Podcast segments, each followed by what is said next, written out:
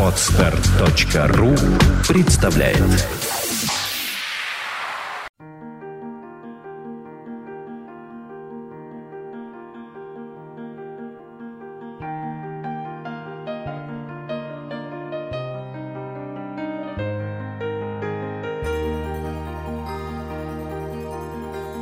Добрый день, дорогие слушатели, с вами Андрей Капецкий. И Александра Иванова. Тема сегодняшнего подкаста продолжает прошлую тему, где мы отвечали на нетипичные вопросы о типичных проблемах. Теперь мы хотим а, все-таки поговорить о типичных вопросах, с которыми обращаются люди к нам, вернее даже к Александре, не к нам, а к Александре. Я все время приписываю как бы себя к ней, а, хотя а, в, большей, в большей степени занимается, конечно, она. А я всего лишь популяризирую это направление – потому что сам прошел через него и всем рекомендую. Добрый день, Александра. Да, здравствуйте, Андрей. Типичные вопросы. Геннадий из Москвы, который задает вопрос. Возможно ли с помощью психолога решить проблему клинической депрессии панических атак и фобий. Я думаю, это очень сложный такой многоступенчатый вопрос, которым нужно ну, многое рассказать, да? Если коротко, то да, возможно, с помощью психолога.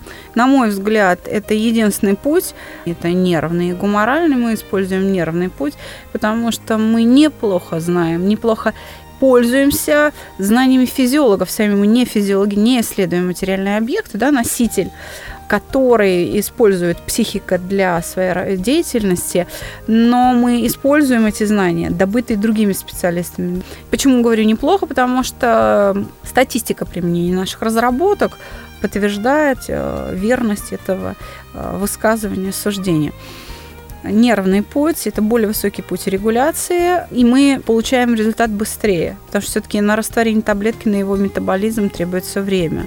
При этом, допустим, а, ученые физики знают, что с помощью некоторых физических процессов можно блокировать любой химический процесс.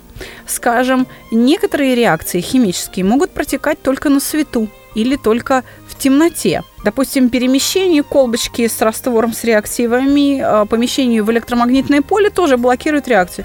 Повышение или понижение температуры влияет на пройдет или не пройдет химическая реакция. Поэтому нервный путь регуляции более надежный, потому что это все-таки физический, а не химический процесс. В этом смысле фармацевтические компании, производители всевозможных успокоительных лекарств или там противовоспалительных, ну, то есть любых э, медицинских препаратов, фармацевтических препаратов, они лукавят. Лукавят, что вот эта таблетка, которая приведет ваши нервы в порядок. Ничего подобного психика работает на уровне вот именно физических закономерностей. Я не знаю, что это такое, что такое психика. Этого не знает пока никто. Но это, видимо, какой-то физический процесс на уровне электронов или что-то в этом роде.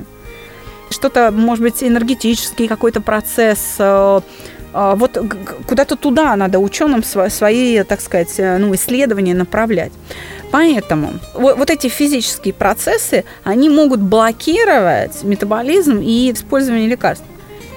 Что подтверждает мой тезис? Практика, мы э, об этом говорили, практика стоматологов. У нас в гостях был профессор Путь, очень известный челюстно-лицевой хирург, стоматолог-ортопед.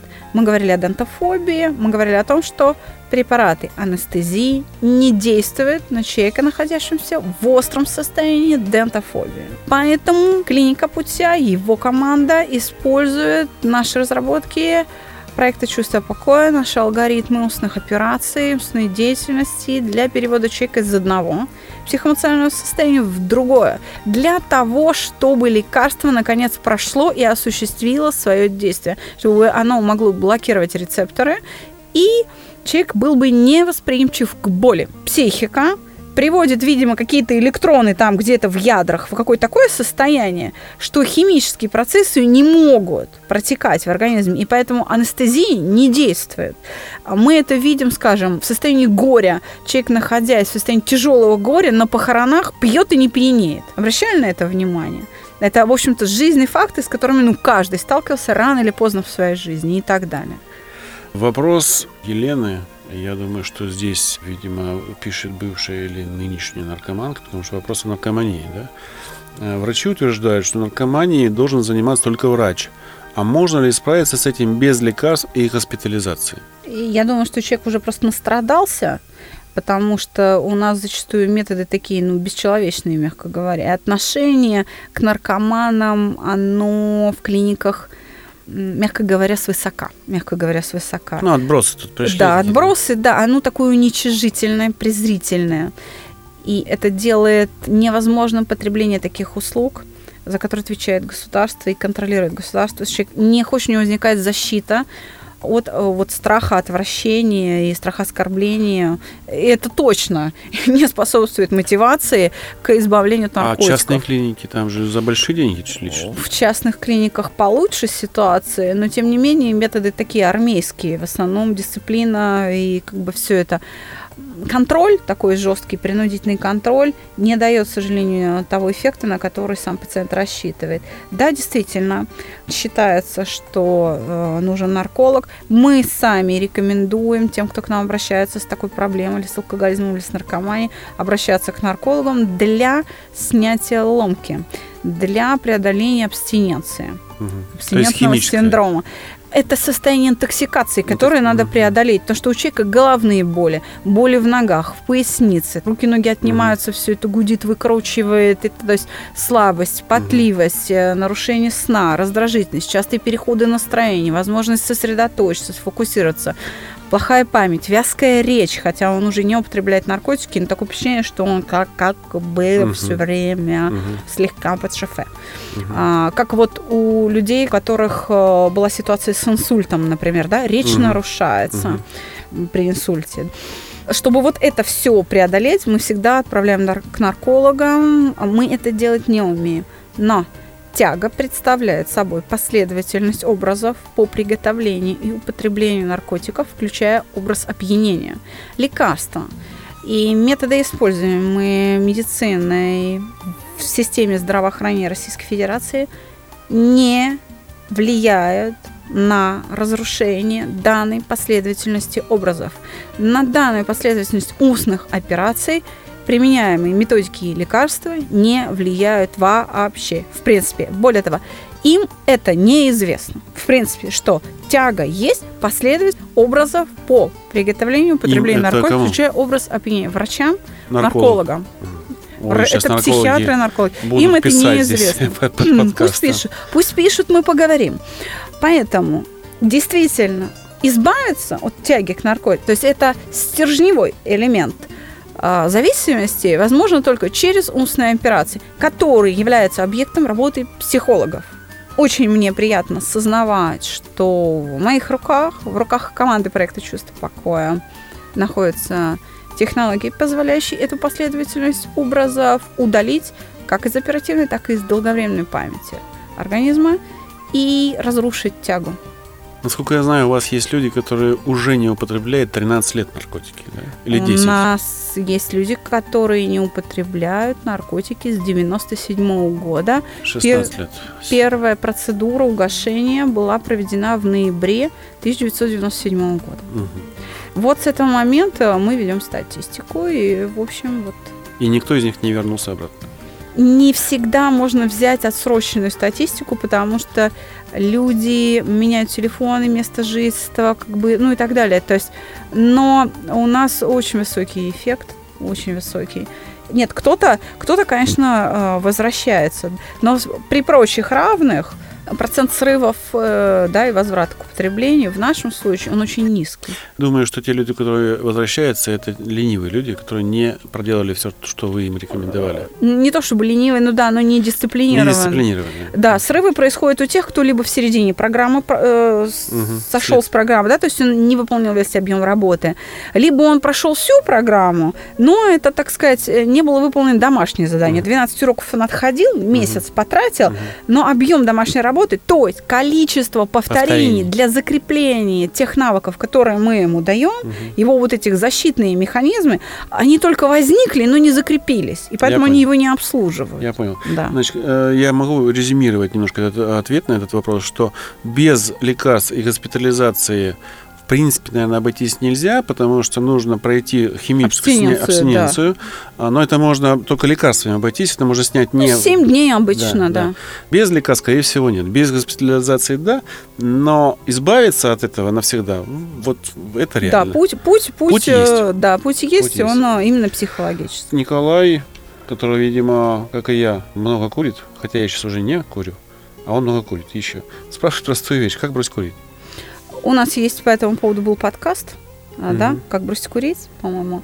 А, Мы делали его. Я рекомендую как бы прокрутить ленту нашу, да, наш поток, там посмотреть, бросить курить. э, Если самые общие рекомендации, как обычно, снять тягу, снять автоматизмы, э, те, те рефлекторные механизмы, запускающие данное поведение при отсутствии тяги. Для этого нужно пройти диагностику как бы компульсивной вот этой части э, влечения вашего к табаку определить количество ситуаций, каждую ситуацию проработать и, конечно, вернуться в чувство покоя. То есть как только вы успокаиваетесь, ваша тяга, она уходит и не воспроизводится. Мы можем повторить те маленькие советы, которые мы даем обычно по поводу курения, прервать обычную, то есть простые, вот чтобы Первое, отказаться от насилия. Так. Курить тогда, когда хочется. Второе, курить э, до того момента, пока вам это приятно. Как только удовольствие начинает пропадать, мы тушим сигарет. То есть мы считаем количество затяжек. Это позволит вам уменьшить дозу, а, сказать, отравления. Следующий момент. Прервать привычный э, автоматизм действий.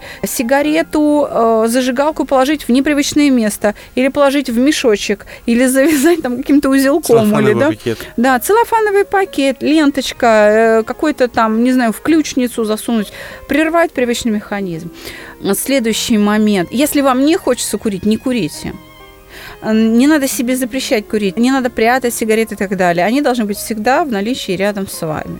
То есть, Вот. чтобы насилия не было, потому что Да, насилие тоже да, научение. это самое главное, отказаться от насилия. Все. Значит, в тот момент, когда вы спокойны и вам не хочется курить, вот в этот расслабленный момент, если вы мысленно в уме покурите так, чтобы все мышцы остались расслабленными, я подчеркну, все мышцы, если какая-то мышца включилась в реакцию, то есть участилось дыхание или сердцебиение, или напряжение в руках, в губах, то тяга появится. Но если вы сумеете расслабить ручки, ножки, так сказать, сохранить дыхание ровным, легким сердцебиением и так далее, то прокручивание э, в голове образов, вот как вы курите, оно приведет к уменьшению и даже полному избавлению от тяги. Но опять Мгм. же, повторяю, при условии, что вы абсолютно спокойтесь, и вам в данный момент, когда вы это упражнение делаете, совершенно не хочется курить. Спасибо большое. Мне кажется, это уже... Многие не слушают же все подкасты, а тут раз и советики. Я люблю такие вещи. Люблю, когда советы есть помогающие. А, синдром хронической усталости, спрашивает Екатерина. Это вопрос к психологу или надо идти к врачу? Это вопросы туда и сюда. Э, Синдром хронической усталости, он переживается каким-то образом. Во-первых, я очень против того, чтобы мыслить вот так синдромально. То есть мыслить нужно системно. Западная медицина понасоздавала этих всяких синдромов, а синдром, он и есть синдром, он может быть вызван там двумя стами разными причинами, а синдром один. Значит, синдром хронической усталости – это некое состояние, давайте говорить, что это функциональное состояние функционального истощения организма. Вот это вот уже системный подход. То есть система пришла в такое состояние. Значит, чтобы восстановить работу системы, нужно как правило, синдром хронической усталости проявляется в чем? В отсутствии работоспособности, вялости, нарушении сна, нарушении аппет- аппетита, нарушении когнитивных функций, то есть мышление, речь, внимание, память. Вот эти вещи нарушаются. Нужно восстанавливаться. Здесь мы не обойдемся и без врача, и без психолога. Врач что может сделать? Он может, можно пройти санаторно-курортное лечение. Массаж, лечебная гимнастика, физическая активность, правильное питание, прогулки на свежем воздухе, правильный режим жизни. Это важно.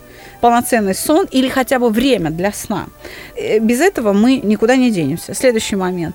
Ваш синдром хронической усталости переживается, внутри формируется или невроз, или депрессивное состояние, или какие-то апатичные моменты в голове.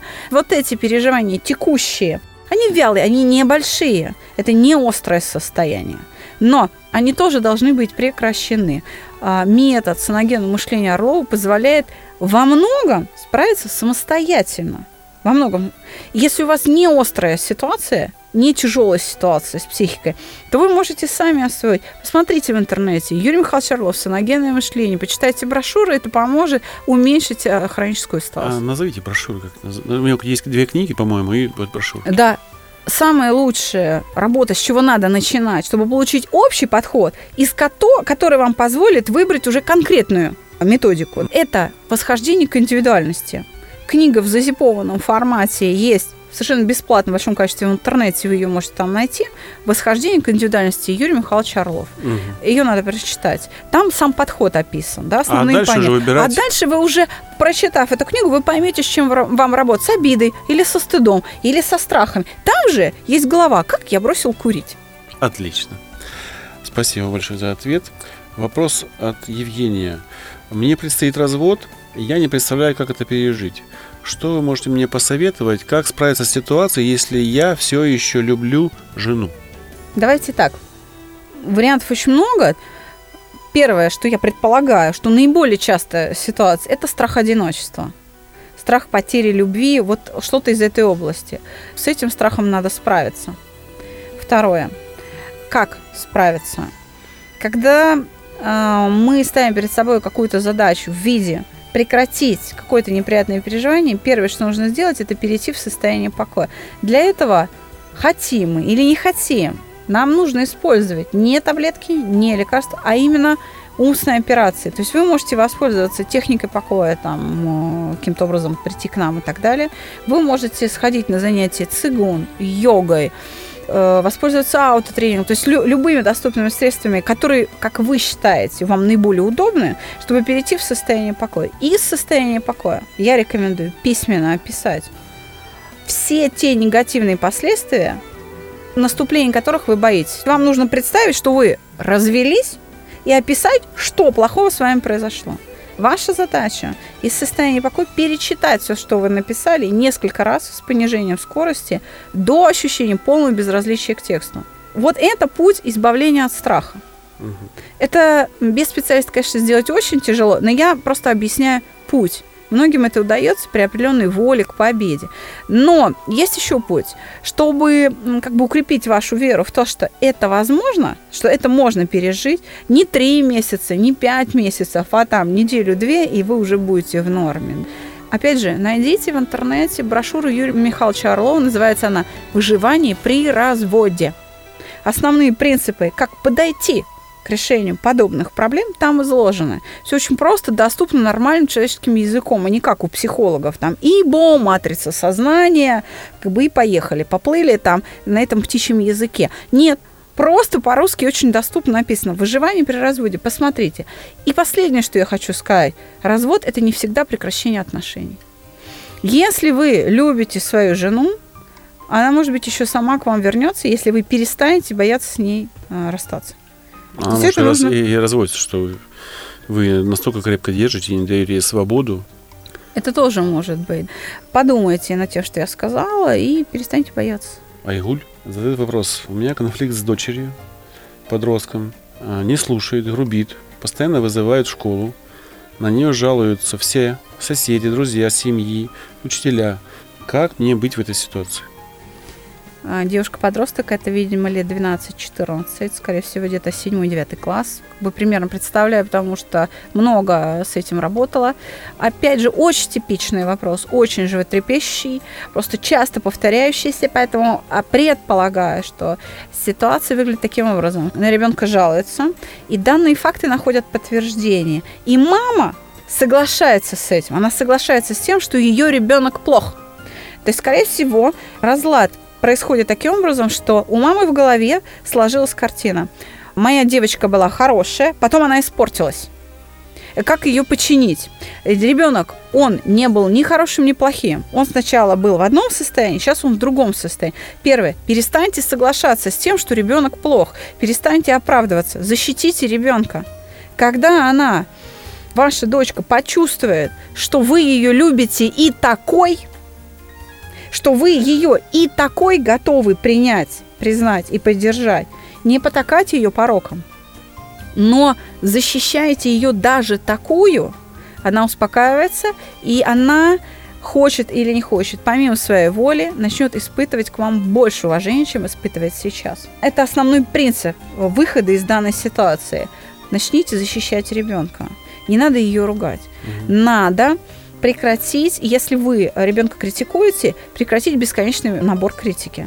Угу. Нужно абсолютно спокойно с ней разговаривать. Я знаю, что это тяжело, но это возможно. Задайтесь этой целью и исключите критику. Начните ее хвалить там, где она действительно заслуживает похвалы. Вопрос, который возник у меня из ситуации с отцом одного из моих знакомых. Его папа попал в аварию. И э, вот смотря на всю эту ситуацию, я что вот увидел? Есть большие какие-то аварии, катастрофы, где работают психологи. Да. В индивидуальных случаях, когда происходит какая-то страшная авария, где страдает один-два человека, с ними никто не работает, психологи. Но это же очень важно, да, вот в этот короткий промежуток, когда только случилось, чтобы человека успокоить, чтобы э, не ликвидировать какие-то вещи, которые могут возникнуть на фоне этого нервного напряжения. Да. Почему у нас государство не занимается частными случаями? А у нас психологи беспризорные, никому не нужны. Нас э, не регулируют, не сертифицируют, не контролируют качество нашей работы ни одно из министерств. Ни здравоохранение, ни педагогика, ни вообще никто. Никому не нужны. Есть диплом высшего образования, вперед с песней пошел. Мы беспризорные. У нас так сложилось в стране, что психология это что-то такое околонаучное, малоэффективные. К сожалению, это во многом справедливо, поэтому и вообще сама все страховая медицина у нас не развита. Поэтому, если уж мы никому не нужны, не относимся, допустим, здравоохранение нами не занимается, психолог никак не контролирует, не сертифицирует и так далее. Соответственно, мы не входим в страховую часть медицины. То, о чем вы говорите, это страховая медицина хорошо развитая. В Соединенных Штатах в страховую часть медицины, в страховку входит только когнитивная психотерапия. Только когнитив. Потому что она доказала свою эффективность. Арон Бек и так далее, его последователи, эти идеи, эти технологии, они доказаны статистически достоверно.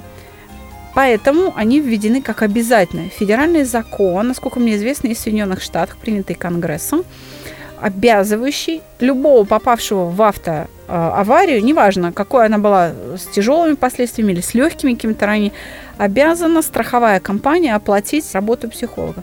Почему? Потому что работа когнитивного психотерапевта предсказуема. Компания страховая может точно предсказать, сколько ей придется потратить на специалиста. 5, 10, 15 сеансов – это край, когда э, память о данном событии будет либо значительно уменьшена, либо устранена. Понятно.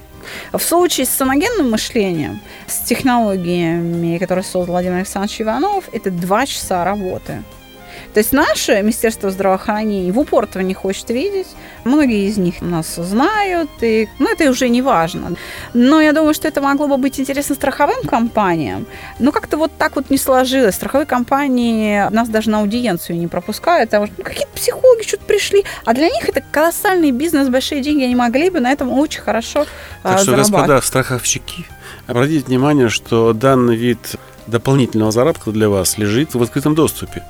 И то, что стоит, там, скажем, сотни тысяч рублей, здесь может обходиться всего лишь э, там, ну, в, несколько, там, в несколько тысяч. В несколько тысяч, да. И это очень неплохой заработок, потому что это стоит дешево и будет востребована услуга. Конечно. Спасибо, Александр, за ответы Пожалуйста. на вопросы. На этом наш подкаст заканчивается. Записывались мы, как всегда, в прекрасной студии Владимира Нелюбина и коллектива Moscow News, а за пультом был... Как всегда, наш бессменный звукорежиссер Андрей Щитов. До скорых встреч. Спасибо.